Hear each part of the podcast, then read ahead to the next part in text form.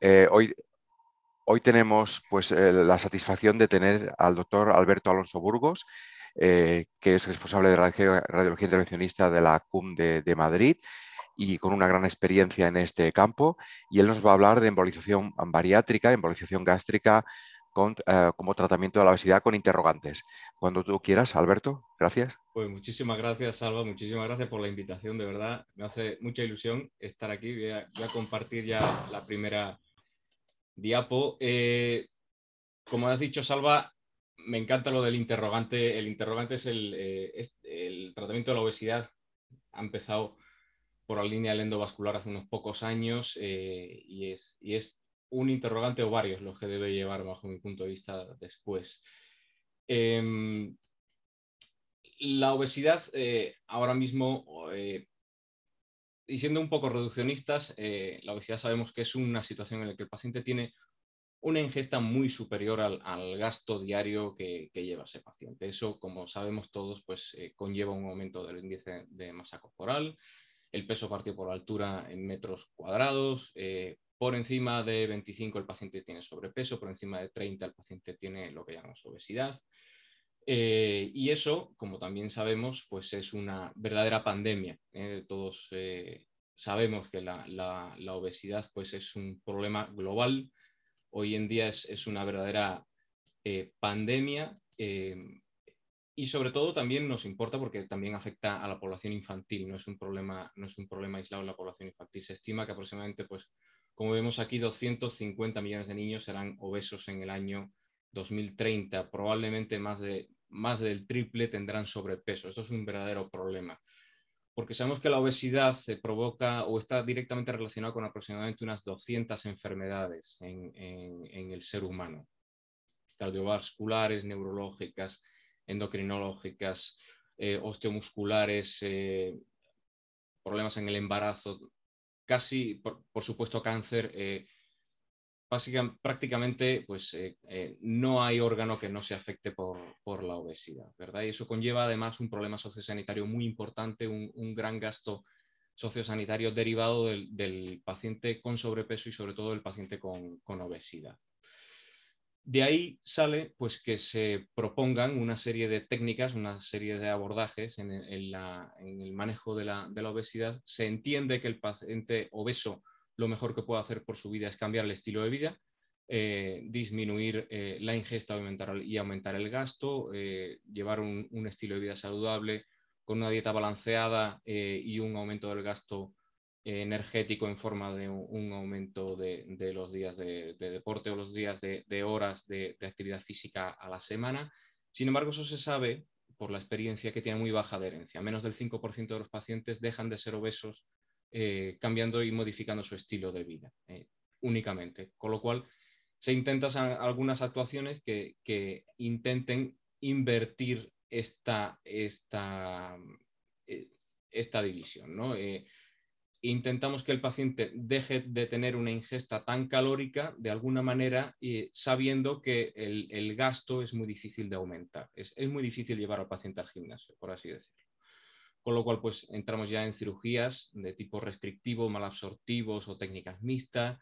Eh, probamos técnicas eh, endoscópicas con mm, distintos dispositivos intragástricos que aumenten el volumen intragástrico y disminuyan directamente la capacidad, la capacidad del estómago de, retener comida, fármacos o, dietas milagro, ¿verdad?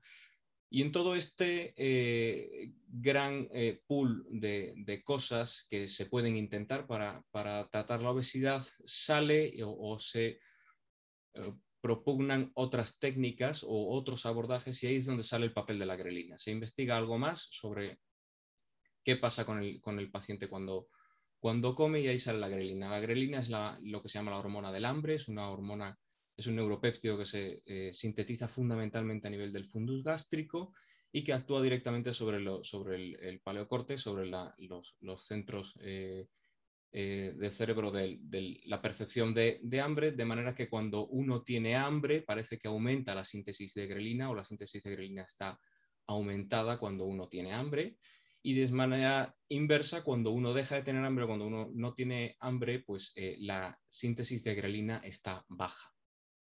Y de ahí sale la idea de que quizás eh, disminuyendo la síntesis de grelina en el fundus gástrico vía embolización de la arteria gástrica izquierda, ya que es el principal aporte nutricional del fundus gástrico, es decir, si conseguimos atrofiar el fundus gástrico embolizando la arteria gástrica izquierda, disminuiremos la síntesis de grelina y en consecuencia el paciente dejará de tener hambre y en consecuencia el paciente perderá peso. Ese es el, paradigma bajo el que nace la embolización de la arteria gástrica izquierda como posible o como se dio desde un principio como tratamiento de la, obesidad.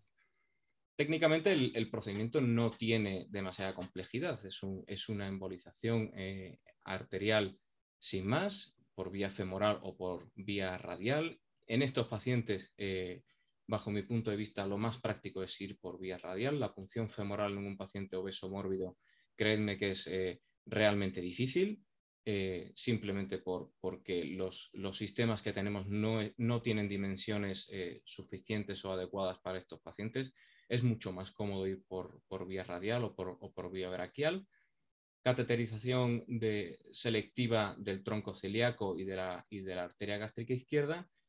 Y una vez ahí, pues empezar a analizarlo. Lo, indicado sería una esqueletización de la, de la anatomía vascular arterial del tronco celíaco y, de la, y, del, y, del, y, del, estómago, identificar la arteria, eh, la arteria gástrica derecha, la arteria gastropiploica, eh, pasar a identificar las distintas y posibles variantes anatómicas de la arteria gástrica izquierda, que puede ser muchas, como, como ya sabemos, y que voy a pasar por encima de ellas para, para no eternizarnos. Y una vez ahí realizar la cateterización supraselectiva de, de, la arteria gástrica izquierda y de sus ramas más distales y realizar una embolización simple de las mismas, generalmente con, partículas y partículas aproximadamente, según lo que hay publicado, de aproximadamente 300-500 micras hasta el éxtasis y, y dejar de identificar las ramas distales como eh, endpoint de embolización más comúnmente utilizado como... Pero esto ahora vamos a ver eh, en qué punto estamos. Contraindicaciones, la indicación ya sabemos de, la embolización eh, bariátrica, por entonces sería el paciente obeso, índice de masa corporal por encima de 30, y las contraindicaciones, ya que vamos a realizar una técnica que promueve la isquemia del, fundus gástrico, cualquier otra situación que genere o haya generado una, alteración en la vascularización o en la anatomía vascular del, tronco celíaco o del, fundus gástrico sería una contraindicación, ya que sería todavía más eh, eh, aventurado hacerlo por la posible eh, isquemia y necrosis del fundus gástrico, con lo cual pacientes con antecedentes de cirugía abdominal, radiación previa, embolización gástrica esplénica, es decir, cualquier embolización del tronco celíaco, hipertensión venosa portal o, antecedentes de úlcera péptica, sería eh, contraindicación para, realizar esta técnica. También pacientes eh, que tengan tendencia o, que tengan facilidad para, desarrollar úlceras por, los tratamientos concomitantes, eh, también sería contraindicación. Ya vamos a ver ahora que uno de los posibles efectos adversos de la embolización gástrica es la aparición de, úlceras en el fundus. Pacientes con trastornos psiquiátricos simplemente por, eh, eh, por la adherencia al tratamiento o pacientes con eh, enfermedades de, propiamente del, vaso o, de la patología órtica, como pueden ser pacientes con antecedentes de aneurisma o disección o, y evidentemente insuficiencia renal, ¿verdad? ¿Qué vamos a, conseguir con la embolización bariátrica? Realizamos la, embolización de la arteria gástrica izquierda y lo esperable es que el paciente pierda aproximadamente un 10% de, su peso corporal al cabo del el año o, año un poco largo, ¿verdad? Luego hay un ligero repunte hacia, hacia los dos años de, de estos pacientes. Pero lo esperable es que el paciente pierda aproximadamente el 10% de su peso corporal y también hay una disminución del hambre.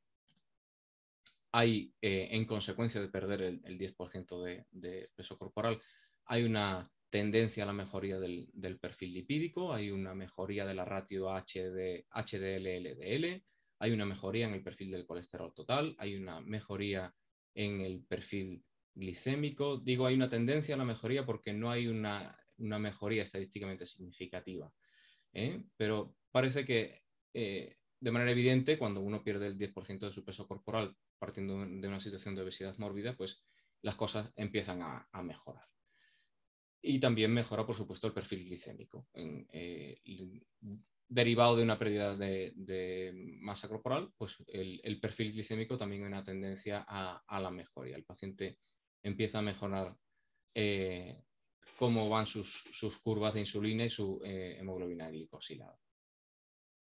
Sin embargo, esta técnica, como digo, no está libre de controversias y, está siendo debatida en, muchos foros. En otros no está, no está siendo demasiado debatida, pero principalmente en Europa es, una técnica que, seguimos poniéndole muchos interrogantes. El primer interrogante que parte de esta técnica es que verdaderamente no hay eh, trials en marcha, no hay verdaderos eh, estudios de casos y controles aleatorizados en, estos pacientes. Y ni siquiera tenemos cortes largas de pacientes. Lo que llamamos, lo que hay publicado con el nombre de trial ahora mismo son eh, series de pacientes que son 15, 11, ni siquiera 10 pacientes en, marcha en los que se ha hecho esta técnica. Eh, quizás eh, luego, luego veremos alguna serie que se ha hecho con, con, 40 pacientes algo controvertidos, esos, esas series de pacientes. En cualquier caso, es una técnica que no deja de tener publicado menos de 100 pacientes en global, con lo cual desde ese punto de vista es una técnica que los resultados eh, extrapolables eh, hay que ponerle el primero entrecomillado. En segundo lugar es en qué pacientes se han estado haciendo este, estos trials o estas series de pacientes. Son pacientes, como vemos, obesos, eh, algunos obesos, sí, pero ¿qué tipo de obesos? Tenemos pacientes con índice de masa corporal de 25, es decir, que en realidad serían pacientes con sobrepeso, ni siquiera llegarían a ser obesos índices de masa corporal por encima de 30, por encima de 40, 40, 60, directamente pacientes con obesidad, sin, decir cuáles.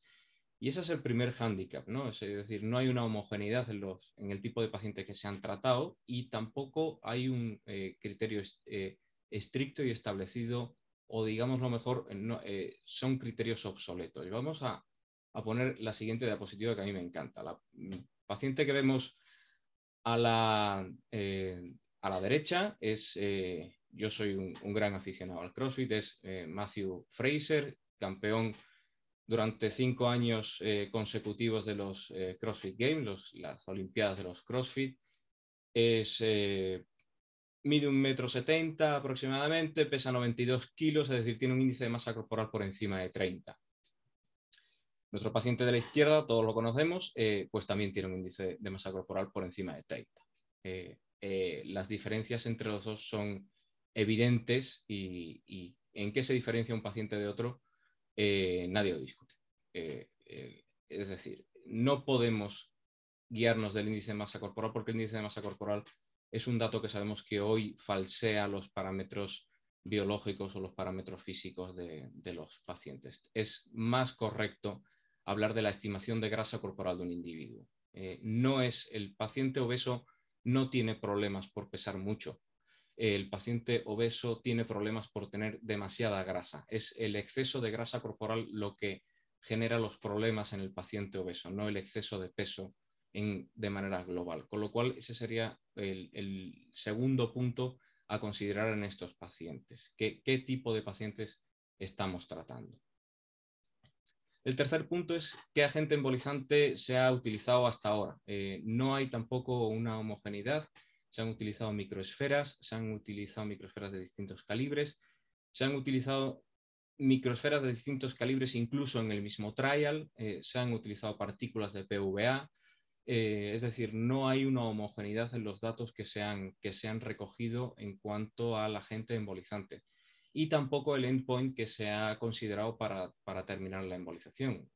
Hay quien ha, eh, ni siquiera lo refiere, hay quien ha realizado eh, repetidas inyecciones y luego ha terminado embolizando con partículas de gel foam para, para, evitar el reflujo.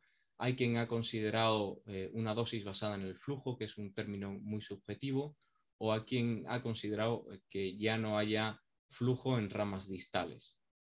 Como digo, son endpoints completamente distintos desde el punto de vista endovascular y que, y que tampoco es homogeneizable.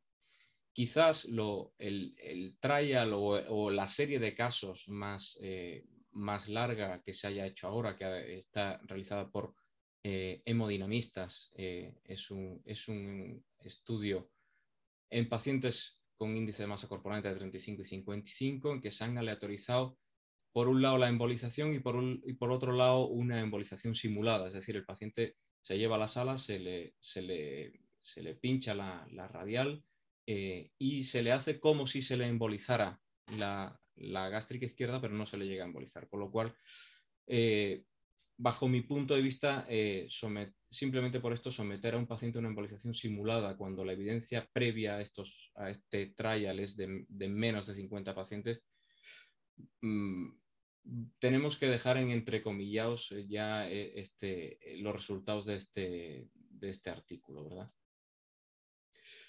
Eh, en cuanto al seguimiento, tampoco hay una, homogeneidad o, no tenemos seguimientos a largo plazo, tenemos seguimientos a, 12 meses, a 6, a 24 meses, pero muy, muy pocos pacientes, con lo cual el, seguimiento es muy distinto. Y lo que hay más o menos un, entendimiento como digo al principio, pues es que el paciente viene a perder en torno al 8 o 10% de, de su peso corporal a los, a los 12 meses después de haber realizado la embolización.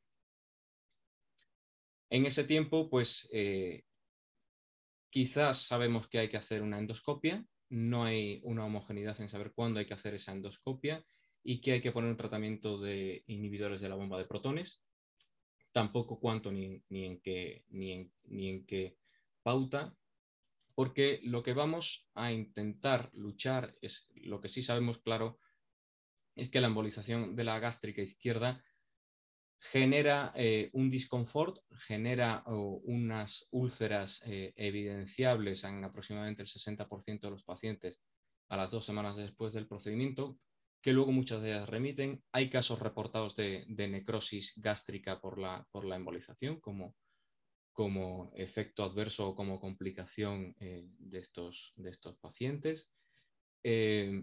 Y lo que sí, como digo, sabemos es que la embolización de la gástrica izquierda genera una isquemia y que, como digo, en un 60% de los pacientes va a desarrollar úlceras evidenciables en la, en la gastroscopia. Con lo cual, también debemos de tener en la cabeza, eh, ya que estas úlceras eh, coinciden con el, eh, con el, valle máximo de disminución del peso corporal y disminución fundamentalmente del hambre, debemos de valorar si la disminución del hambre de estos pacientes va a venir derivada porque hay efectivamente una bajada en la síntesis de grelina que llevará a que el paciente deje de tener hambre o que simplemente el paciente deje de tener hambre o no tenga hambre porque simplemente lo que tiene es dolor derivado de, esa, de esas úlceras y el paciente no come porque le duele, le duele la barriga, ¿verdad? Eh, por, hablar en, plata. Es uno de los puntos que debemos de tener en, la cabeza. Eh, ¿Hasta qué, hasta qué punto los eh, beneficios o, lo que tenemos delante puede estar enmascarado por esta situación?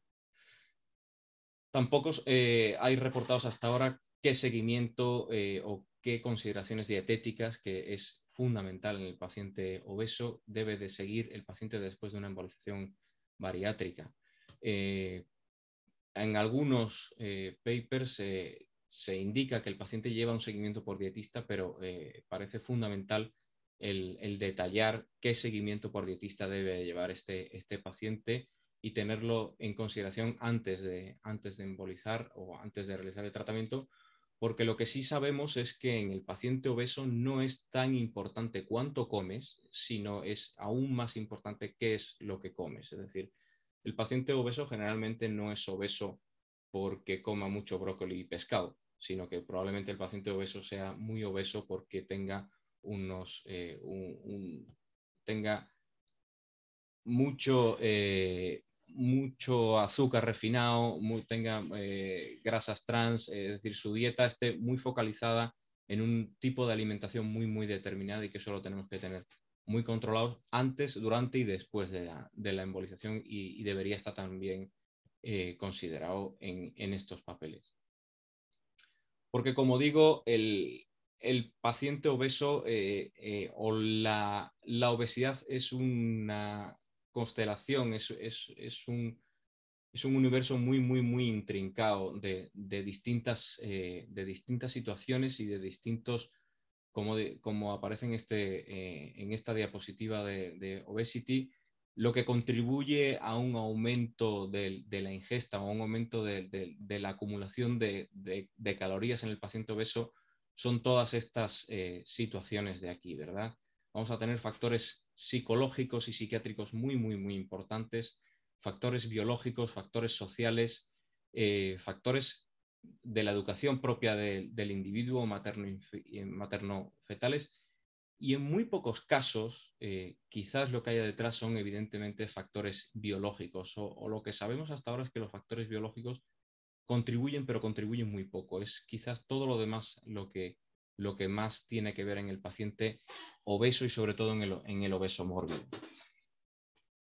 Hoy eh, en la reunión de expertos para, valorar este caso, también lo que resulta eh, muy llamativo, o por lo menos a mí es lo que más me ha llamado la atención, es que nadie en esta reunión de expertos consideró necesario el conocer los mecanismos de acción de esta, de esta, técnica de la embolización bariátrica para reducir el peso de los pacientes. Se consideraron que, no era eh, cosa a tener en cuenta el saber eh, verdaderamente cómo actúa la embolización gástrica. Tampoco eh, se consideró o se consideró de lo menos importante saber cuál era el, beneficio clínico de la embolización gástrica, sino que simplemente eh, eh, fueron directamente a considerar esta técnica como buena, como válida, y, no, y no separaron el por qué ni en qué, ni en qué podía beneficiar en, última instancia al paciente obeso.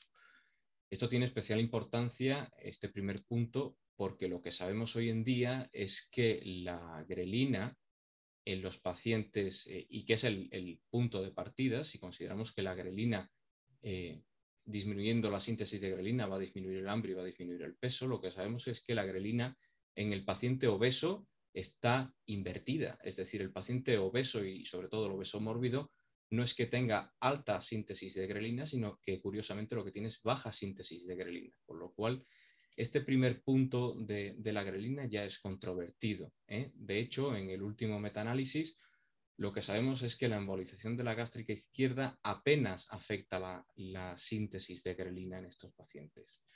Con lo cual, este primer paradigma que considerábamos eh, el punto de partida, que disminuyendo la síntesis de grelina disminuiría el hambre en el paciente obeso mórbido, pues cuando menos lo debíamos de dejar en, entrecomillado, ya que lo que nos enseña la, fisiología es que este punto eh, apenas nos vale en el paciente obeso mórbido. En segundo lugar, es que si consideramos, eh, por esta misma reunión de expertos, que una disminución del 8 o 10% es un objetivo terapéutico deseable, eh, ya no como radiólogos y ya no como radiólogos intervencionistas, sino simplemente como médicos, lo que estamos en realidad es validando y dando eh, la razón y, promoviendo que otras técnicas u otras eh, pautas dietéticas o o terapéuticas en la, en la obesidad que todos hemos eh, denostado hasta ahora, en realidad estamos validando estas técnicas porque consiguen mejorías a los 12 y a los 24 meses muy superiores a la embolización bariátrica y con menos efectos secundarios que la, que la embolización bariátrica. Con lo cual ya desde este punto de vista, el considerar el, el endpoint de la embolización bariátrica en un 8 o 10% también es muy cuestionable. Y es que si consideramos actualmente o si validamos la técnica de la embolización bariátrica ya en base a que la obesidad es un problema de hambre, si hacemos este reduccionismo, eh, en realidad lo que tenemos que avalar es que el alcoholismo probablemente también sea un problema de sed o que la ludopatía en los pacientes sea un problema de un exceso de competitividad de estos pacientes. Lo cual esto es un, esto es un reduccionismo absolutamente absurdo y que, que, no debemos, bajo mi punto de vista, caer, caer en esto. Y no nos debemos de olvidar eh, que estamos eh, en cortes de pacientes con unos datos a 12, 24 meses, pero que no sabemos qué va a pasar con ellos en 5 o 10 años. Eh, tampoco sabemos qué otras opciones de tratamiento les estamos quitando, ya que es muy posible que si hacemos una embolización gástrica de entrada, pongo por caso, pues probablemente le estemos quitando cualquier tipo de opción quirúrgica en el futuro a ese paciente desde el punto de vista de la, obesidad. Ningún cirujano se va a meter a una, a una cirugía eh, bariátrica teniendo un antecedente de embolización bariátrica. Y tampoco le estamos modificando en absoluto el estilo de vida. Estamos adoptando una actitud paternalista en la que estamos asumiendo que el problema no es del paciente, sino que nosotros tenemos la, tenemos la llave del éxito para, para haciéndole una simple intervención cambiarle un problema de, vida, que como es la, obesidad.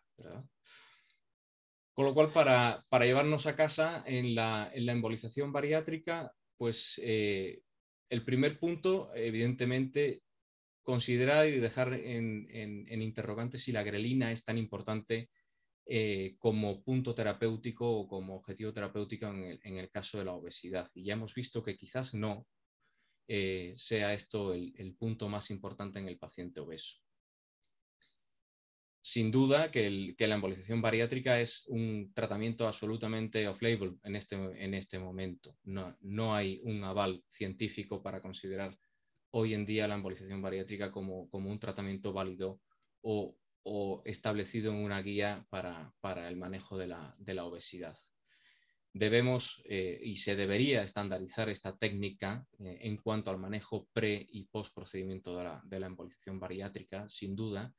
Y en ese sentido, si se pudiera hacer, eh, sería muy recomendable tener un registro internacional que, permita verdaderamente conocer cuál es la aplicación clínica real y cuáles son los beneficios reales hipotéticos de esta, de esta técnica en un futuro. ¿verdad? Y muchísimas gracias por la, por la invitación, muchísimas gracias por, por darme esta, estos minutos y abierto a cualquier eh, pregunta o, consideración que, que, queráis hacer. Muy bien, muchas gracias Alberto. Primero de todo, disculparme porque me he incorporado tarde por un problema de conexión informática, ya sabes cómo va esto. Hola. Bueno, pues nada, felicitarte por esta interesante presentación es un tema bastante desconocido para mí y para, estoy seguro, que la mayor parte de la audiencia. Y realmente te genera bastantes dudas, ¿no? Cuando ves una técnica que todavía no está validada y que, empieza ahora, hay bastantes preguntas al respecto. Una cosa que se me plantea a mí de entrada es el tema de la tolerancia de la técnica para los pacientes. ¿no? Hablas que induces isquemia a nivel del estómago, que a veces se producen úlceras. ¿Esto se repercute en que es una técnica dolorosa para el paciente o no? No, no inmediatamente, no inmediatamente, pero lo, que, sí, eh, lo que sí he entendido eh, es, que el paciente nota que le duele el estómago desde el, día siguiente que la haces eh, y, va aumentando. En la embolización gástrica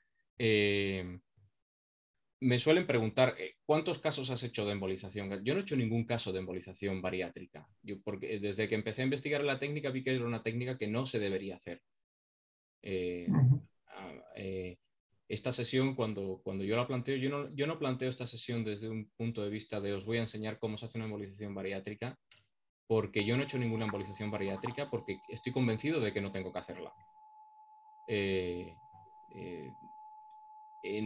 Lo que sí he hecho, eh, yo he hecho embolizaciones gástricas por otros motivos, sangrados eh, y, hemorragias digestivas, y lo, que el paciente cuenta en una embolización gástrica siempre es que al día siguiente le duele la tripa, porque, porque hay una isquemia, sin más. Más cuando uno va a embolizar lecho distal con partículas, como en este caso. Ahí tienes el, quizás si hicieras una embolización proximal de la arteria gástrica izquierda, como puede ser una embolización empírica, sí que el paciente no nota nada, pero si haces una embolización del lecho distal con partículas, seguro que vas a tener dolor al día siguiente. Y así me lo han contado personas que sí han hecho esta técnica. Vale, en este sentido, doctor Pedaza preguntaba si, si habían encuestas sobre el grado de satisfacción de los pacientes que se había realizado esta técnica. Eh, alguno de estos trials sí que hacen una encuesta de satisfacción y la, y la respuesta es que, bueno, que, que bien, pero que muchos no se la embolizarían de nuevo. Eh, Salva... también te pregunta si se puede combinar esta técnica con otras estrategias terapéuticas quirúrgicas eh, simultáneamente. Eh, yo creo que la, o sea, la respuesta es no, bajo mi punto de vista. Habría que preguntarle a un cirujano, ¿verdad? Pero yo creo que ningún cirujano se va a meter a una técnica quirúrgica teniendo cerrado ya un aporte vascular vía arteria gástrica izquierda. Más cuando además es una embolización definitiva con partículas. Eh, yo esto sí que lo he comentado con, cirujanos cuando, cuando empecé a investigar sobre este tema y me dijeron que de ninguna manera, que considerarían como, como no candidato a cirugía bariátrica ese paciente. Muy bien. Nos has enseñado una, lista larga de contraindicaciones de esta técnica. Eh, Salva añade si entre las contraindicaciones de la embolización bariátrica podía considerarse la presencia de arteriosclerosis severas en pacientes que han presentado eventos de isquemia eh, cardiovascular o cerebral previa. Sí, yo en esos pacientes, en estos no está estandarizado, ya, ya digo que son muy pocos pacientes lo que hay, yo no, yo no haría un protocolo de embolización bariátrica que no incluyera previamente un angiotac de, de, de, aorta toracoabdominal, probablemente porque si uno eh, va a ir por vía radial y, el paciente tiene aterosclerosis, le interesa saber cuál es el estado de los troncos, de los troncos supraórticos eh, y, del tronco ciliaco, por supuesto. Eh, entonces, yo creo que es muy interesante eso que dice Salva. Yo creo que, es indispensable conocer no, no, considerarlo como contraindicación absoluta de entrada, pero sí conocer cuál es el estado de, por lo menos de las vías de acceso en esos pacientes, porque puedes tener efectivamente problemas serios. Muy bien. Hay otra pregunta relacionada con la técnica. Nos has presentado que hay diferentes tipos de microsferas, diferentes tipos de partículas PVA que se pueden usar. Eh, una pregunta es si están todas ellas comercializadas aquí en España. Sí, y según tu opinión, Sí, son todas partículas estándar, por lo demás. Vale. Y según tu opinión, ¿cuál, cuál es el mejor agente embolizante de estos? ¿O depende de cada caso? Me, pongo en el hipotético caso de que hiciera una. lo, que hay ahora mismo, lo que hay ahora mismo más extendido son partículas de 300-500 micras. Partículas esféricas calibradas de 300-500 micras. Vale. Otra pregunta que hay por aquí en el chat es que si tú crees que sería interesante que desde, las sociedades científicas como la Survey se realizara un registro de procedimientos de embolización bariátrica y posteriormente una publicación de consenso sobre el tema. Bueno, yo creo, en ese sentido, yo creo que lo primero que tendría que hacer sería que las sociedades científicas eh, dijeran cuál es su opinión sobre la embolización bariátrica. Eh, hacer un... Eh, hacer un, white paper donde se dijera cuál es su, eh, la opinión sobre la validez de la técnica o sobre la indicación de la técnica, eh, desde el punto de vista de, CIRSE o de Survey. Iría pues, al, organismo más, más, global, iría a CIRSE. Eh, y una vez establecido eso, una guía de práctica y sobre eso realizar un registro homogéneo. Pero lo fundamental sería una posición de la, de, la, sociedad, porque es una técnica muy controvertida. Pues sí. Es una técnica A mí me ha parecido bastante inquietante la, primera conclusión de la reunión de expertos, ¿no? que decían que no consideraban importante saber el, el mecanismo por el cual el paciente perdía el hambre. ¿no? Un, un, amigo mío dice una frase que a mí me encanta, que para, para hacerlo a la inversa, ¿no? Él, dice que el, hecho de que él no entienda la digestión no significa que deje de comer. Eh, pero, esta es la, cosa. Yo creo que hay que entender verdaderamente qué es lo que subyace debajo de esto eh, para saber si estamos eh, yendo por el camino correcto o no. Como digo, un, paciente, un paciente con una obesidad mórbida mm, y, que, y, que, pesa 150 kilos mm, no pesa, o sea, su principal problema no es que tenga mucha hambre. Él, él, no tiene hambre, es imposible que tenga hambre tendrá eh, una necesidad subjetiva de comer, pero no, pero no tendrá una, un déficit calórico que le, que le lleve a tener una, una necesidad fisiológica de, de, come o te mueres, que, que es para lo que está diseñada la grelina. Eh, ese es el, Tendrá posiblemente, perdón, tendrá posiblemente una dependencia, ¿no? Al alimento, que eso le resuelve a lo mejor alguna ansiedad, algún trauma. Claro, claro, claro. Por eso, por eso digo, o sea, yo creo que estos, eh, antes a, micrófono cerrado hablábamos que probablemente estos pacientes, bajo mi punto de vista como médico, eh, el, paciente con, obesidad y con obesidad mórbida hay que hacerle una una prehabilitación eh, psicoterápica previa y una rehabilitación psicoterápica previa, posterior a cualquier tratamiento que le hagamos. Uno no puede hacer una gastrectomía tubular y considerar que con esa intervención ya el, el paciente deja de tener problemas. No, deja de comer, pero no deja de tener problemas. Me, parece que hay una última pregunta que se me había pasado, que explicado todo lo que has explicado, ¿cuál, cuál es tu visión sobre la evolución de, esta técnica en los próximos años? ¿Qué futuro le auguras? Eh, bueno, yo, eh, yo creo que detrás del tema de la obesidad hay mucho interés, hay, hay mucho interés eh, de la industria y mucho interés comercial, con lo cual yo creo que cualquier intervención que se haga sobre la obesidad eh, se va a intentar seguir. Eh, creo que la, desde, el, desde el punto de vista del, abordaje endovascular de la obesidad, es una técnica que se, que se va a tener que demostrar muy, muy segura y muy, muy eficaz para seguir, para seguir adelante. y que si en algún paper por ahí leí que si no es una técnica muerta, es una técnica que se tiene que, se tiene que pelear por vivir. Eh, es, mm. el, punto que yo creo que va a estar en los próximos años. Eh, yo creo que corre el riesgo de pasar como con la, como con la ablación de arterias renales para el tratamiento de la hipertensión. Creo que, hemos vivido vivimos un boom, ¿verdad?, de la, de la, radiofrecuencia de, de arterias renales para el tratamiento de la hipertensión eh, que llevó a mal seleccionar muchísimos casos, en consecuencia tener unos resultados muy discrepantes y ahora mismo el, el de la, de la ablación de, la simpatectomía de arterias renales, eh, pues eh, se bajó el suflé y, ya es una cosa de la que apenas nos, nos acordamos. ¿no? Y esto es, esto es una cosa que salió y, fue fuego de paja, ¿no? que enseguida se ha apagado. Muy bien. Soy Federico, si tienes algún comentario, añadir alguna pregunta. Sí, el doctor Salomán eh, pregunta también que si crees que está indicado un nuevo estudio randomizado sobre esta técnica y cómo lo diseñaría.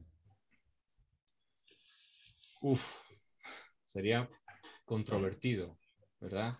A la luz de los, de los resultados que hay hoy en día y todo lo que hemos visto, ¿no? O sea, eh, yo parto del punto de vista, si ya consideramos que la grelina no tiene importancia, tiene o sea, si ya consideramos que la grelina no tiene relevancia en el paciente obeso, porque lo que sabemos es que la grelina en el paciente obeso está baja, no es que está alta, y si ya sabemos que, la embolización apenas afecta a la grelina, ¿tiene sentido seguir actuando sobre la grelina? Yo creo que no.